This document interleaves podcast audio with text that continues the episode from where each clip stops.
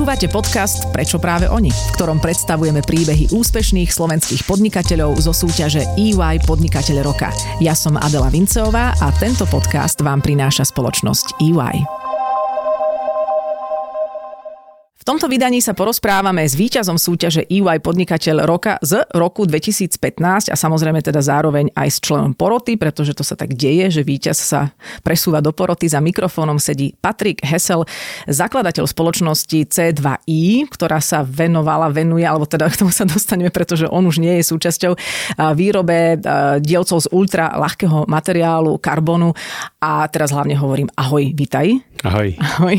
Je to trošku komplikované, pretože táto spoločnosť, ktorú si založil, sa spája práve s víťazstvom z roku 2015, ale teraz si aktuálne zaraditeľný podnikateľský kde? No už e, nie som v tej spoločnosti, ktorú som založil v C2I vlastne a momentálne som e, vlastne riaditeľom firmy Aeromobil a takisto mám iné podnikateľské aktivity, hlavne skôr investičné. OK. A môžeme sa ale vrátiť do tej minulosti, ktorá sa spája práve s tým rokom 2015, pretože práve vtedy s tou firmou C2i si zahviezdil v, v súťaži a a vlastne vy ste vytvárali, alebo teda tá firma ešte stále funguje a robí tieto ultra ľahké materiály, vtedy sa to robilo, robí, skáčem z minulosti do súčasnosti. Pre koho a čo? Čo sú tie komponenty, aby sme si to vedeli predstaviť? Firma nadalej funguje, kúpila ju firmu, e, vlastne skupina LG z Koreji a nadalej robí to, čo robila. E, vyvíjali, e, firma robí vývoj a výrobu komponentov z karbonových vlákien pre hlavné superšportové auta od tých veľkých um, výrobcov aut, ako sú napríklad Porsche, Bentley, Aston Martin, AMG, BMW a tak ďalej. A taktiež aj pre letecký, dajme tomu civilný letecký priemysel ako Airbus, Boeing, tam sa vlastne nachádzajú naše komponenty taktiež. No ale to si všetko ty zaviedol, vlastne tieto tak spolupráce, jasne, oni z toho mm-hmm. doteraz čerpajú. Inak sleduješ trošku, ako sa im darí? Je to predsa len nejakým spôsobom tvoje dieťa? Sleduješ, či sa oni dobre starajú? Áno, do nejakej miery to sledujem. Um, teraz prišla bohužiaľ korona mhm. vírus mm-hmm. a kríza, ktorá je pozitívna pre internetový svet, ale pre tento svet automobilového alebo leteckého, leteckého priemyslu je to fakt, že negatívne. Pre celý priemysel je to, je to dosť zlé. No. Dobre, k téme krízy a hlavne korona kríza sa ešte dostaneme, a, ale má človek emóciu v tom podnikateľskom svete voči nejakej firme, ktorú založil a už teda nie je jeho? Určite, hej. Veď um, nakoniec každý človek robí, keď je vo firme konateľom a zakladateľom možno 100 rozhodnutí za den, alebo neviem, desiatky. Alebo, a vždy sa vlastne snaží robiť úplne to najlepšie.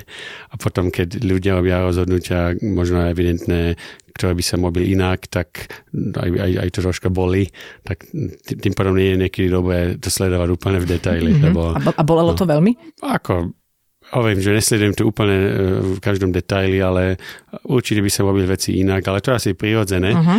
Ale som rád, že, že vlastne mám aj nejakú novú agendu a nový život, Jasné. takže som, ako je to úplne v poriadku. A myslíš, že to patrí možno z tvojho pohľadu k nejakému vzorcu úspechu, vedieť povedzme v, akoby v tom najlepšom prestať, alebo urobiť hrubú čiaru a ísť niekam inam? Je to niečo, čo ťa charakterizuje? Dajme tomu Nemuselo to tak byť. Ja som sa sám spýtal tú otázku aj na začiatku, keď som založil firmu aj pred desiatými rokmi, že či to je firma, ktorú budem viesť a robiť ako do konca môjho Jasné. života, alebo uh, o to odísť, tak uh, nebolo mi to, nemal som taký konkrétny plán, ale na druhej strane určite pre život je zaujímavé robiť aj rôzne veci a bola, bola to moja prvá firma, človek sa veľa naučí a podľa mňa, ako ja skôr som asi taký typ, ktorý rád vymýšľa aj nové veci, ako len vlastne riadiť už niečo, niečo veľké, čo už je A čo už funguje no, a je zabehnuté, je, lebo firma evidentne zabehnutá bola. Prečo si sa rozhodol vzhľadom k tomu, že si študoval, vyrastal v zahraničí, k tomu sa dostaneme, prečo si si vybral Slovensko? pre podnikanie? Tak moja mama je zo Slovenska, mám vzťah k Slovensku, vždy som sem chodieval počas e, školských prázdnin, ešte aj v, v 80 rokov, čo mm-hmm. bolo mhm. veľmi zaujímavé pre mňa, keď som vyrastal v, v západnom Nemecku, ten kontrast, akože hej. A bolo to, a prepáč, že to bolo, bolo to jednoduché, že do, dostať sa z toho Düsseldorfu potom na Slovensko a naspäť v 80 rokoch, toto Áno, cestovanie že išlo neviem to? ako sme Aha. to robili, či sa prepašovali nejako, ale dalo sa to, evidentne. A bolo to veľmi zaujímavé. Ale aj tie 90 roky, už keď nebol ten Jasne. socializmus, ale principiálne úplne taký iný svet. No, mm. no takže nejaký vzťah mm-hmm. už odvtedy mám k tomu. A proste prišiel som na Slovensko, keď som mal 23 po, po vysokej škole. Už tak ako na dlhodobo? No na to, akože založiť tú firmu, vyslovené kvôli tomu som sem prišiel aj. A, a Slovensko si si vybral teda v úvodzovkách len kvôli vzťahu? Tak rodičia tu bývajú, mám tu rodinu, tak nejako bol to možnosť aj nejako zase približiť k ním, dá sa povedať. OK. Koľko mala firma zamestnancov v tom píku alebo v tom čase, keď si odišiel? približne nejakých 750 eh, aj vrátane externých, ale full-time ľudí. No. Jasné, ja sa trošku, to ma zaujalo, vrátim do tvojho socialistického cestovania na Slovensko, že čo chlapca zo západného Nemecka, ktorý má síce mamu Slovenku, fascinovalo v tomto časopriestore socialistickom, československom. Na čo si tak spomínaš? Šedé steny všade. Šedé steny všade. Ako napríklad Petr Žálka. Áno. Um, ale aj všetko bolo úplne šedé. šedé. to bolo také dosť zaujímavé, že ako keby nebola nejaká, nejaká mm. hudba, hej, vizuálna. Čiže také pochmúrne, neviem, či to, hej, to slovo áno. máš, hej, pochmúrne. No, tak, okay, okay. A, a potom si si povedal, že všetko šedé, idem sem podnikať. Treba nejakú farbu, farbu mm-hmm. priniesť k tomu. Určite sa to veľmi zmenilo, dnes je to úplne inak, ale bol, bol to taký kontrast a um, takisto kultúrne, veď uh, západné kultúry, ktoré sa šírili v celom západnom svete, hej, že napríklad z Ameriky do, do Nemecka relatívne rýchlo, sem v tom čase prišli veľmi pomaly, hej, takže mm-hmm. nejaké, nejaké, nejaká či hudba alebo iná, iný typ kultúry v tom čase tu napríklad ešte nebol. Ty si musel byť najväčší frajer počas letných prázdnin v Československu. tak, uh, tak áno. iné. Je to možné. Dobre, poďme od detstva preč, alebo teda poďme k tomu, k tej časti vzdelania tvojho, ktoré určite súvisí aj s tým, čo robíš, pretože podľa tvojej genézy to vyzerá tak, že všetko bolo už od absolútnej mladosti nastavené na založenie tejto konkrétnej firmy, pretože mne to aspoň pre mňa to tak vyzerá. Strednú školu si absolvoval v Paríži, následne si vyštudoval manažment na London School of Economics a priemyselné systémy na univerzite v Cambridge, čiže nazvime to, že solidné vzdelanie. Odkedy bola jasná tvoja cesta, povedzme, k tvojej prvej firme C2i? Akože jedna vec je, že môj otec podniká v, v priemysle takisto. Dá sa že som vyrastol v, v nejakom priemyselnom svete a vždy počas aj, aj prázdnin, už ako keď som detsko, som vždy bol vo fabrikách, takže je to také prirodzené. Ale nemusí to vždy byť, práve Nie, deti nemusí. niekedy chcú ísť opačným hej, smerom. Takže to je jedna vec, čo ma určite ovplyvnila. Potom asi keď som začal študovať, e, bolo to také relatívne prirodzené, tá, tá stojarina, ale aj ten biznis, čo sú troška iné veci, ale obidve mám tak nejako v sebe. A to rozhodnutie, či vlastne založiť vlastnú firmu, to prišlo možno troška neskôr, keď som mal 21, 2, 3, mm-hmm. ale možno som podvedomo nejako nad tým, ako tušil možno, alebo sa pripravoval na takú možnosť. A bola aj možnosť určite ísť robiť pre môjho otca, možno prevzať firmu jeho. No. Takže to bolo, dajme tomu, eventuálne aj na niečo, na čo som sa pri, eh, pri, pripravoval. A prečo, toho no a prečo sa to neudialo potom? Um, prečo si išiel vlastnou cestou? Hlavný dôvod bol asi, že som chcel niečo vlastne vybudovať. Jasne. Aj to, čomu sa venuje eh, otcová firma, nebola až tak eh, možno sexy, dajme tomu, zaujímavé pre mňa. A čomu sa venuje otcová firma? Je to vlastne nejaké káblové zväzky. Mne to znie sexy. Veľmi, hej. Um, a, Dobre, takže, karbon je viac sexy. takže to, to bol aj ďalší dôvod, ale aj, aj biznisovo som nevidel tam až takú veľkú pridanú hodnotu, ale aj tie projekty sú to nejaké možno štandardné viac produkty. Um, určite je to komplexná aj, aj zaujímavá v tomto zmysle záležitosť, ale chcel som uh, byť blízko aj k viac takým, že super športovým autom, áno, špeciálne áno. veci. Jasne, však Bentley, jasne, Porsche no. a podobne a, a, a letectvo je trošku trošku viac sexy. A hlavne robíme aj v rámci Porsche a Bentley iba len tie top možno 1% tých aut. Tak nerobíme pre nejaké bežné Porsche, ale Samozrejme. také, že limitky a tak ďalej. Mm-hmm. Takže to bol ďalší dôvod.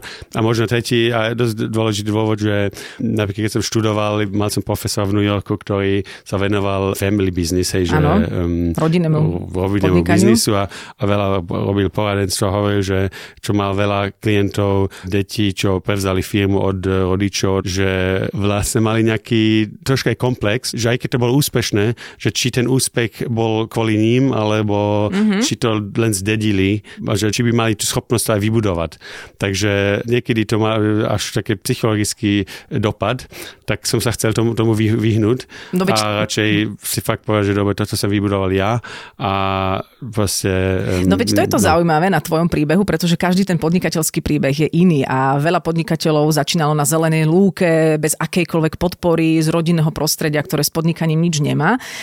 A toto vyzerá, ten tvoj príbeh, akoby na prvý pohľad tak ľahšie, však e, vyrastám v podnikateľskom prostredí, máme tam tú podporu, možno vzor otca, ale zase práve tá psychológia v tom môže byť oveľa náročnejšia.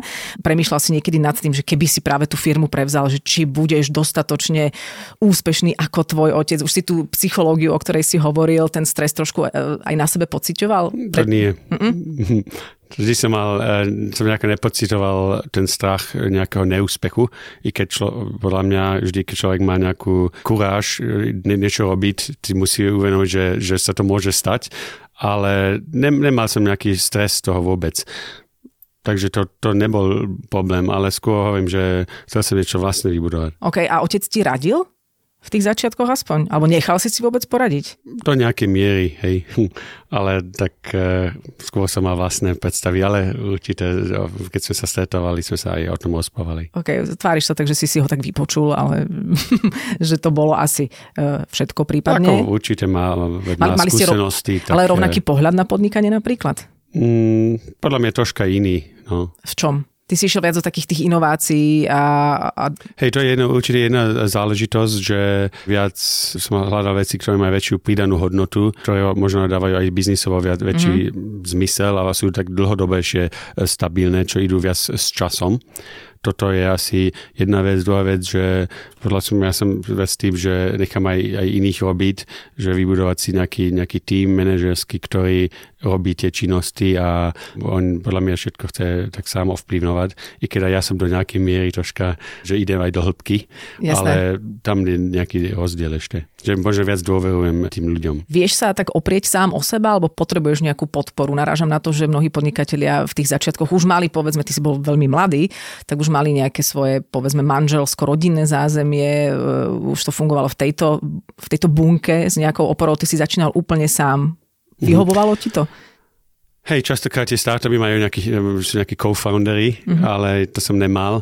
Ja, ja som už od 16 vlastne odišiel od, od rodičov, som žil takmer sám, tak ja som dosť fakt, že samostatný a nemal som nejaký taký problém, že som potreboval nejakú oporu. Nejakú oporu hej. Ale na zároveň rád si vypočúvam názory iných, alebo nejakých, nejakých expertov, ale nakoniec proste sám rozhodujem, ale, ale rád si vypočujem, ale nie je to tak, že aj psychologicky, že to potrebujem, aby som mm-hmm. nejako aj fungoval. Si že dostat... máme taký vlastný motor v sebe, že, že fungujem, nepotrebujem iných, ktorí ma nejako naháňajú. Podporujú, si dostatočne pevný mm. sám za seba.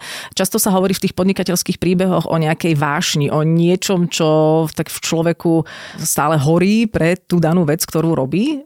Neviem, kde tá vášeň v tomto sa udiala u teba, či to, to bolo skôr v tom v tej biznisovej oblasti, alebo práve v tom karbóne, v tom materiáli, ktorý je super ľahký, super výnimočný.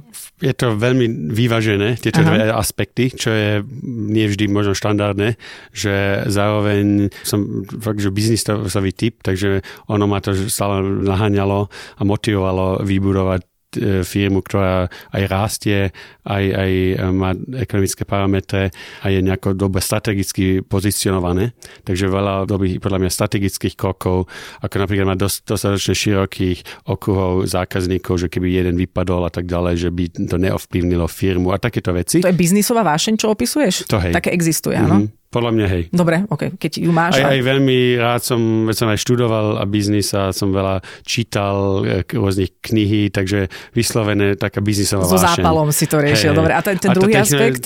Tak tiež, no proste aj ten materiál, aj skôr tie produkty, nie to ten materiál, ale tie produkty, ktoré sa z toho vyrábajú. Som bol už fascinovaný, keď som bol decko, napríklad uh, som videl, že bicyklový rám z, z karbonu, mm-hmm. že aký bol veľmi ľahký a nádherný tvár sa z toho dá spraviť. Takže aj taká estetická, umelecká strana toho, čo sa s tým dá robiť, ale zároveň tá extrémna pevnosť, čo je veľmi dobré, tie technické parametre. A s tým spojené sú fakt najlepšie takmer produkty od, od rakiet, Formula 1 a tie Aha.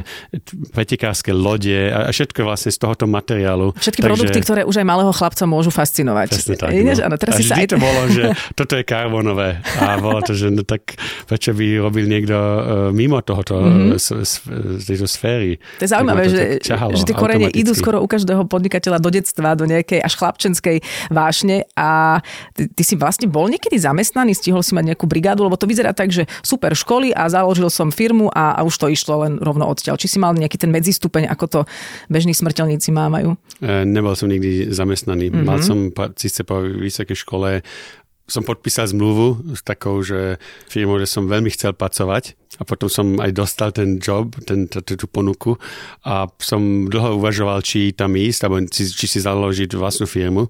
A potom som podpísal tú zmluvu, som tam aj akože začal ale to bolo ešte počas toho tréningu, čo som sa rozhodol potom vlastne svojou cestou. odísť zase, mm-hmm. no. Tak som reálne tam nikdy nepracoval. OK, ale bol pokus aspoň. Taká veľmi pragmatická otázka. Odkiaľ si mal úvodné investície? Asi od rodičov by som povedal. A boli dostačujúce na to, ako si si predstavoval, že by si rozbehol svoj biznis? Mm, určite nie.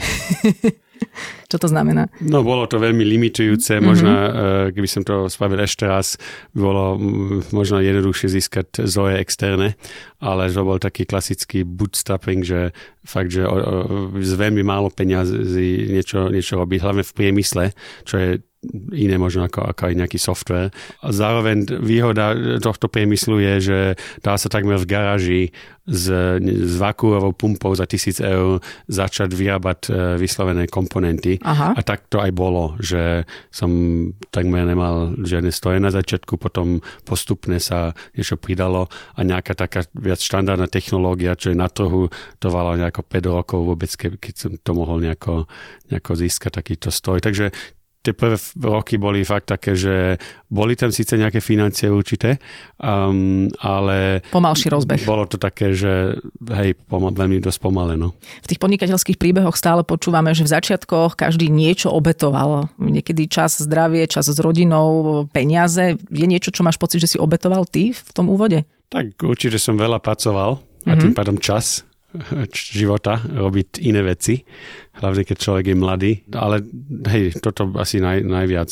Možno aj to, že som prišiel z prostredia, kde som žil v Londýne, v Paríži, v New Yorku dosť dlho a predsa len som potom prišiel na Slovensko a robil som v Dunajskej strede, že kulturálne to bol diametrálny rozdiel a, Majú um, New York a Dunajská streda niečo spoločné? Našiel si tam nejaké pojitko? Až tak veľmi nie. Okay. Takže bol to taký možno kompromis v rámci Aha. nejakého životného štýlu, v rámci nejakej možno kultúry, hej, spoločenskej okolo, ale okolo seba, ale na druhej strane fakt som veľa uh, robil a som sa sústredil na to, tým pádom až tak som to ani nevnímal možno, v akom som Ty si aj býval v Dunajskej strede, keď si začínal? Uh, na začiatku cez týždeň áno. Uh-huh. Ako si trávil večery v Dunajskej strede po, po práci? No, asi prvé roky som hlavne pracoval. No. A spomínal na New York a Paríž po večeroch. Hej, potom som radšej robil. Ak okay. sa nemusel spomínať. Ale, ale si, si ale, spokojný na Slovensku, žiješ tu rád. Ale na strane ma to fakt bavilo. Abo, mm-hmm. hej, že veď, um, chcel som to vybudovať, nebo že nejaký proste bolo to prirodzené pre mňa. Vždy tak veľa vecí bolo a chcel som sa rýchlo posunúť aj, aj s tou firmou, tak stále tam je niečo viac, čo človek môže robiť. To bola priorita. Takže ma to proste aj, aj vyslovene bavilo, hej. To nebolo, že som bol z toho depresívny. Určite. No. Chápem. A tvoj otec podľa tvojho rozprávania bol workoholik? Ty si? Určite, hej. Ty si? Alebo si sa tomu vyvaroval z vlastného pozorovania z detstva? Mm, to je ťažko odpovedať. Uh, určite som, som bol v tom, v tom čase workoholik, že som fakt veľmi veľa robil. Aj ma to bavilo. Teraz skôr mám to troška inak, že, že mám rád taký vybalancovaný život. Takže som sa v tomto nejako zmenil.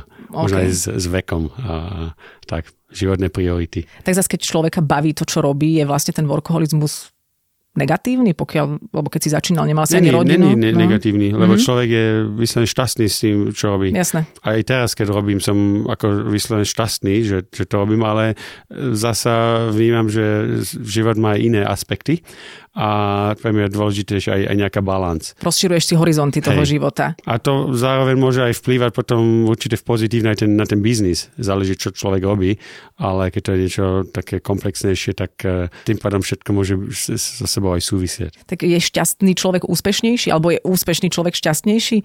Mm, to Spája záleží. sa ti to? Spájajú sa ti tieto dva pojmy, šťastie a úspech? Akože jedna vec je, že úspešný človek e, častokrát veľa, veľa pracoval a na tom možno, čo, čo rád robí. Nie vždy to tak musí byť, ale v mojom prípade tak bolo. No, takže to, sebe, no? to, to má vlastne veľmi robilo šťastného, po prvé. Po druhé, že som mal tú, tú víziu niečo výnimočne vybudovať, a sa to podarilo, takisto ma robilo veľmi šťastie, lebo boli tam veľa pozitívnych momentov. A zároveň potom tá, tá, tá finálna etapa, proste keď som predal firmu, že bol tam aj nejaký ten, ten finančný, um, to ocenenie toho.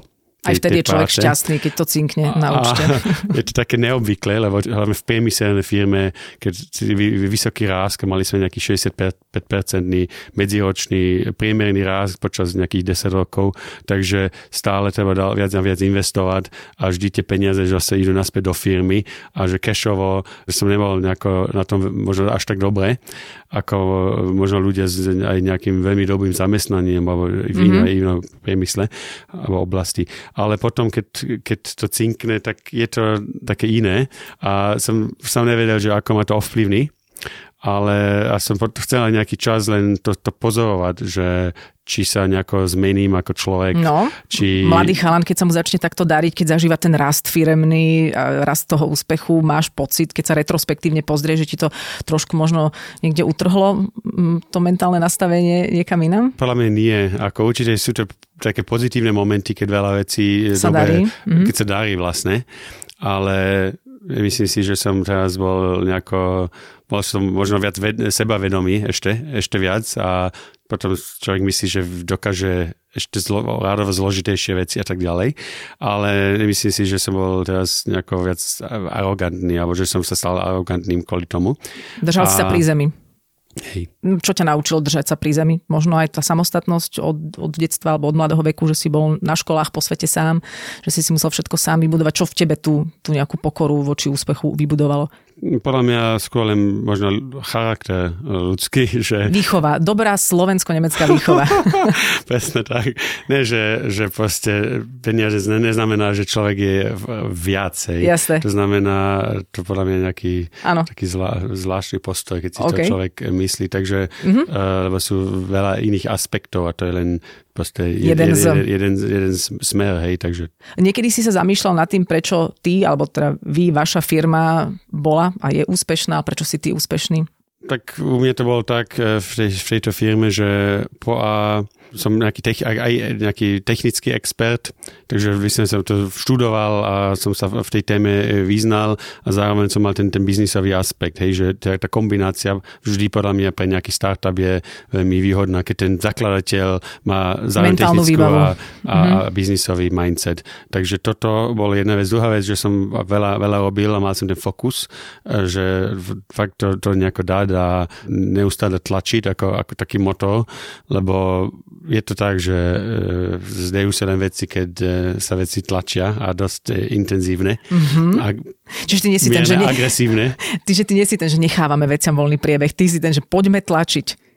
Nedá sa niekedy, akože poznáš ten výraz slovenský tlačiť na pílu, to sa, ne, to sa nemôže Myslím stať? si, že som dlho roky takto fungoval, áno. Ale Určite. úspešne, s tlačením na pilu. Tak áno. Zaujímavá technika, ale ešte tebe sa to osvedčilo. Ja mám ešte z teba dojem, aj si niekde spomínal v rozhovoroch, že sa nebojíš rizika. Možno to je jeden z faktorov. Ešte raz uh, uvedomuj si, že sa môže nastať situácia, že, že niečo nevíde. To podľa mňa je prirodzené. Že si si vedomý tých si, možných áno. následkov, áno. Ale na druhej strane nemám akože ten, ten strach. A hlavne, keď som bol ešte vyslovené, že po, po škole, keď som začal, keď som mal 23, som bol možno ešte aj mierne naivný ale možno nie mierne, ale vyslovené naivný. Ktorý človek nemá strach? Že, že proste, že veď to je všetko úplne, človek spraví biznis plán a za 5 rokov všetko mm-hmm. vyzerá super a všetko má vymyslené, takže treba to už len dotiahnuť.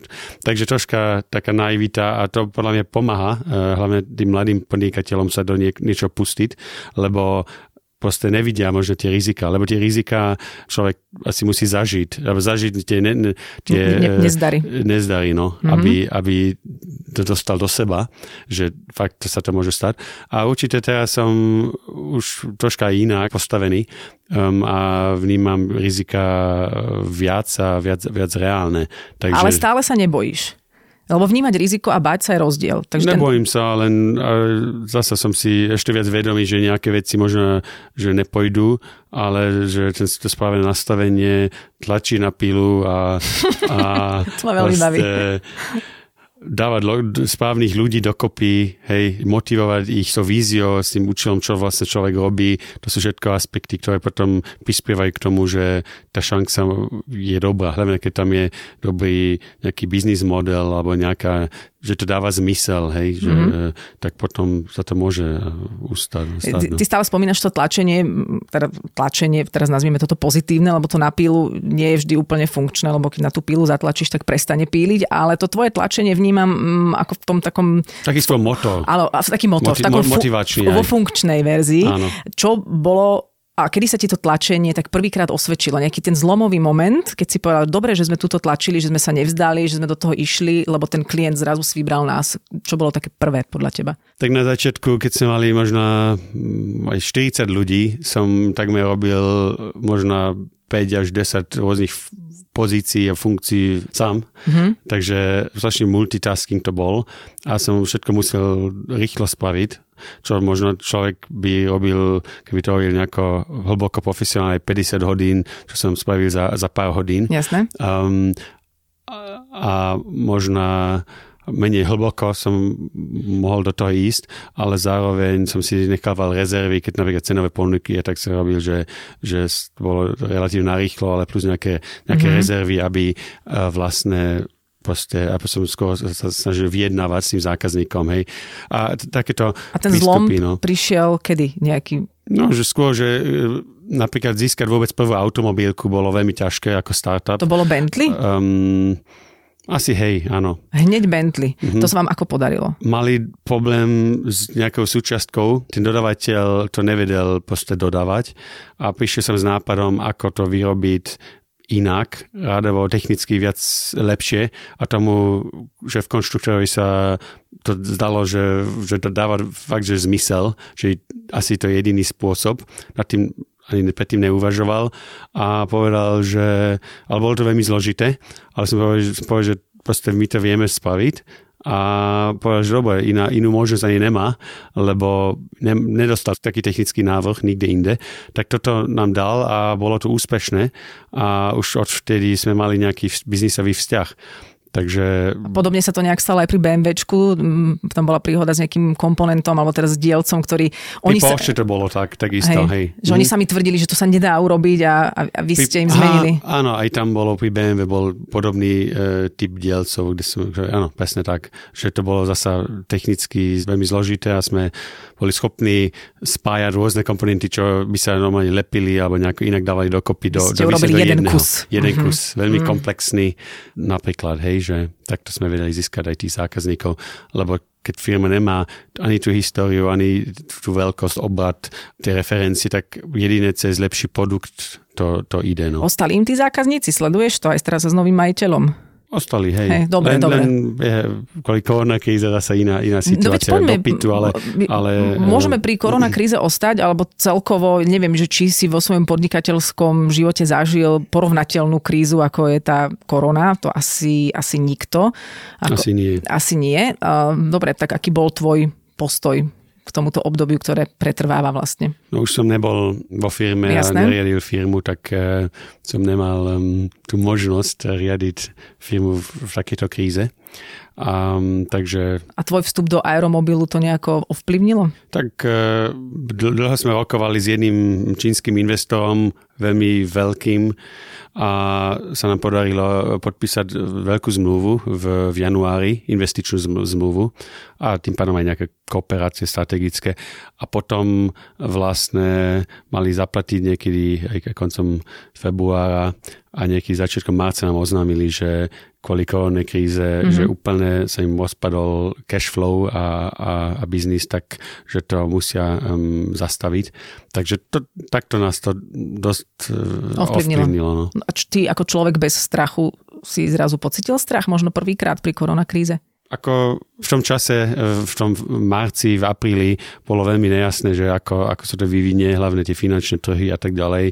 Takže áno, nejaký strach som určite mal, že bude rádovo zložitejšie aj získať financie a tak ďalej, ale teraz vidíme, že zasa, že tak veľa peniazy sa tlačia, že nakoniec um, je eh, aj na burze vidieť, že ako sa za to zasa posunulo uh, pozitívnemu, um, že, že nie je to nejaký fundamentálny problém. Presne, treba natlačiť peniaze. Ja to vždy hovorím, tam tak sa vyrieši všetko. Či sú kryté, nekryté, hlavne, nech, no. hlavne nech, sú, nech sú.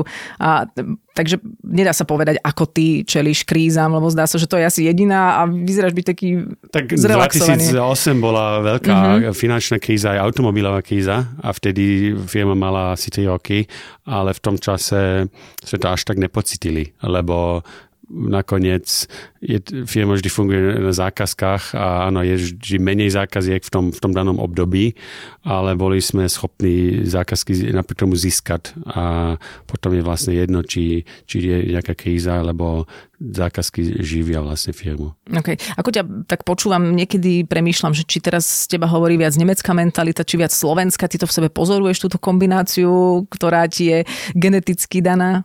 Alebo je to len môj dojem? To je len stereotyp. Stereotyp? Mňa, Aha. Že, Nem, že Nemci sú takí, Slováci sú takí, Američania sú takí. Ako možno v priem, e, je nejaký, nejaký, nejaký všeobecný taký priemerný mm-hmm. vzor, vzor, ale podľa mňa som tak už pomiešaný. Som, som oviem, slovensko-nemec, alebo nemecký Slovák, neviem. Potom som od 16 e, odišiel do Ameriky mm-hmm. a, a tak ďalej. A taký kultúrny mix som zažil, že že sa to nedá už nejako sledovať, že odkiaľ pochádzajú nejaké... Tvoje prejavy. Prejavy, no, tá kultúra, to spôsob uvažovania, že bol to asi dosť veľa, veľmi veľa rôznych vplyvov. Ale keď si prišiel na Slovensko podnikať, tak si spozoroval nejakú charakteristiku Slovensku, s ktorou si sa musel zžiť, možno v komunikácii so svojimi kolegami, vôbec v tom biznisovom fungovaní? Mm, je pravda, že som inde nepracoval, takže to bol, neviem to až tak dobre porovnávať. Jasné. Ale možná, čo tak počúvam od nejakých iných e, kamarátov, ktorí robia inde, hlavne tie úspešné firmy, tam asi sa aj, aj časovo viac pracuje. To bol taký troška rozdiel, že ľudia sa viac pozerajú aj na čas, mm-hmm. že koľko hodín a príklad, hej. A mm-hmm. dobre, nehovorím, že to je jediný aspekt, ktorý ovplyvní um, aj úspech, ale... Ale to si si všimol. Um, druhá vec, možno skôr niekedy taký postoj, že no, postoj, že sa, že sa niečo nedá. Že častokrát, že to, to sa nedá a hľadať dôvody, prečo, prečo niečo vlastne nefunguje. Alebo si niečo, čo nefunguje, odôvodniť si, prečo nefunguje. A prečo to nebude pádom, fungovať. Že, že to je proste normálne. Namiesto toho, že dá to úplne bokom a má ten mindset, že fakt teraz, že čo sú tie konkrétne veci, ktoré treba odstaniť, aby to fungovalo. A toto som pozoroval, myslím, že dosť, dosť často, hej. Ale nehovorím, že to je iba čisto slovenská vec, neviem, možno to je inde tak, ale som, to, som to pozoroval Je mi to povedomé, no. aj z mojich nejakých iných, nielen podnikateľských skúseností. Čím si ty tak vetráš hlavu, keď hovoríš, že už nie si taký workoholik, že už to vyvažuješ, tak čo sú tie tvoje svety?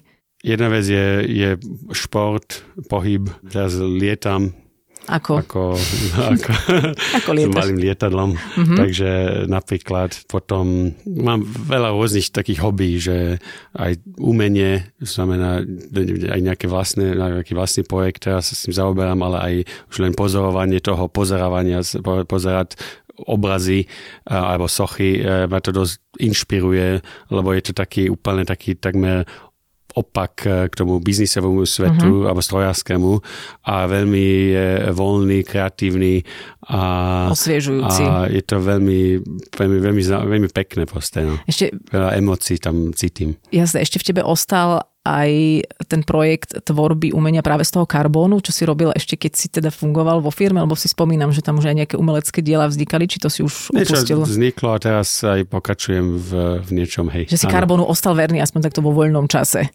Hej, ale už to už to nemusí byť, že čisté karbon, ale viac Aj niečo tak iné. Široké, široké. Okay. Poďme ešte k EY podnikateľovi roka, kde si teda zvíťazil s firmou C2 i v roku 2015.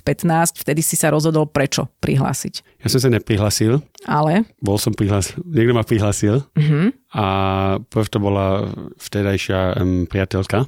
Keď som sa potom dozvedel, že ma prihlásila, som jej hneď povedal, aby ma odhlasila. Prečo? Čo ji hneď musí odhlasiť, lebo som sa nejako necítil eh, na to, že proste nechce sa mi do nejakej súťaže. Vidíš, a teraz z teba hovorí tá slovenská mentalita. že... To by Nemec podľa mňa neurobil. Alebo Američan. Alebo Američan, no? Um, som nechcel ísť do nejakej súťaže, kde som si ne, nebol, ne že istý, ale že som ne, necítil veľkú pravdepodobnosť, že to môžem reálne vyhrať. Tak ma odhlasila Aha. a po, nejakom, po nejakých dvoch mesiacoch zase ma nejaký obchodný partner prihlasil. mm-hmm. A vtedy už som povedal, že no dobre, tak uh, už uh, bol to aj dôležitý partner, tak uh, že dobre, tak už som v tom, už, už to nejdem zmeniť tak uvidíme, že čo sa stane. Ako sa potom zmenili tvoje pocity zo samotného prihlásenia, zo samotnej súťaže, aj zo samotného víťazstva, keď sa to potom nakoniec udialo? Vnímal som možno firmu ako ešte relatívne mladú, a ešte nie je takú, možno aj finančnú úspešnú, nie je takú hej veľkú, ale zase som videl, že že firma bola, robila veľmi zaujímavé veci a projekty.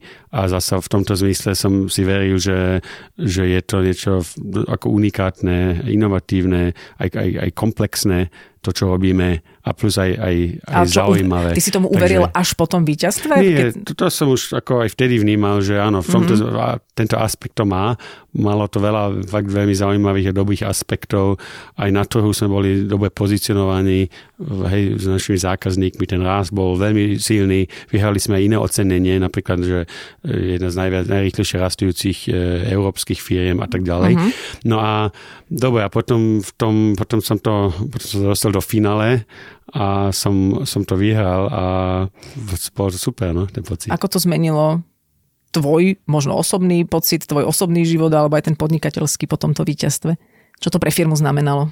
Tak e, bolo to možno ďalšia taká, že firma je zaujímavá a Také potvrdenie. A, také potvrdenie, no, že, že je, to, je, je to na dobrej ceste aj a je to zaujímavé. No. A prípadne ďalšie kontakty, pretože tam je naozaj silný networking s ďalšími podnikateľmi? Bola skôr nejaká in, taká pekná interná záležitosť aj pre zamestnancov, aj pre možno... Že ich to motivovalo. Potenciálnych zamestnancov, pre ľudí tu na Slovensku, že fakt je to zaujímavý príbeh, veľmi pekné veci sme, sme robili a také motivujúce, no a taká viditeľnosť, ktorá motivuje. Takže toto skôr. Skús teraz ty z pozície víťaza, ale aj člena poroty možno motivovať slovenských podnikateľov, prečo by sa mali prihlásiť do EY podnikateľa roka.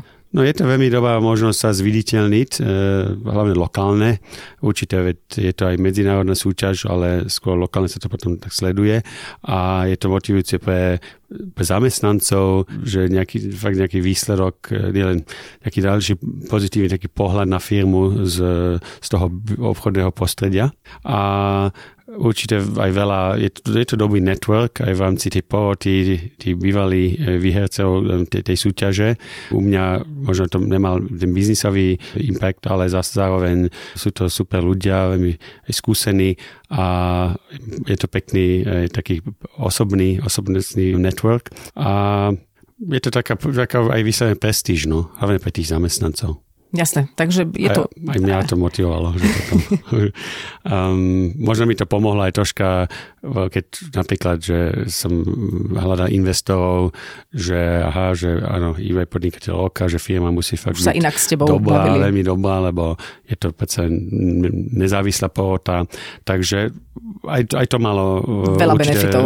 vplyv na, na to, ako nás vnímali, uh, investori. Ja poviem za seba ešte, ale teda predpokladám, že s tým budeš súhlasiť, že že sa nemusia prihlásiť len firmy, ktoré teraz počúvajú, že spolupracuješ so svetovými značkami alebo ste spolupracovali a že počet zamestnancov a obrací, že aj tie menšie firmy majú šancu, pretože sa tam berú do úvahy rôzne no, aspekty a možno aj tie ľudské, tie príbehové, aj, aj tá férovosť podnikania. Takže netreba sa báť, netreba sa porovnávať možno s tými, ktorých vnímať ako nedosiahnutelných, pretože priestor v EY podnikateľovi roka majú majú všetci dobrí podnikatelia, takže držíme palce. No. A ďakujeme za tento inšpiratívny rozhovor. Ja len pripomínam, že som sa zhovárala s Patrikom Heselom. Ďakujem. Ďakujem aj ja. Ahoj. Ahoj.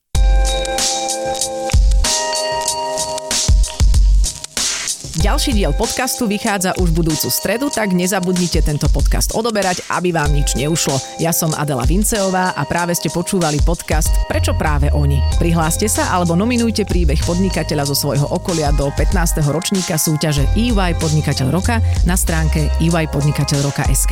Podcast vám priniesla spoločnosť EY.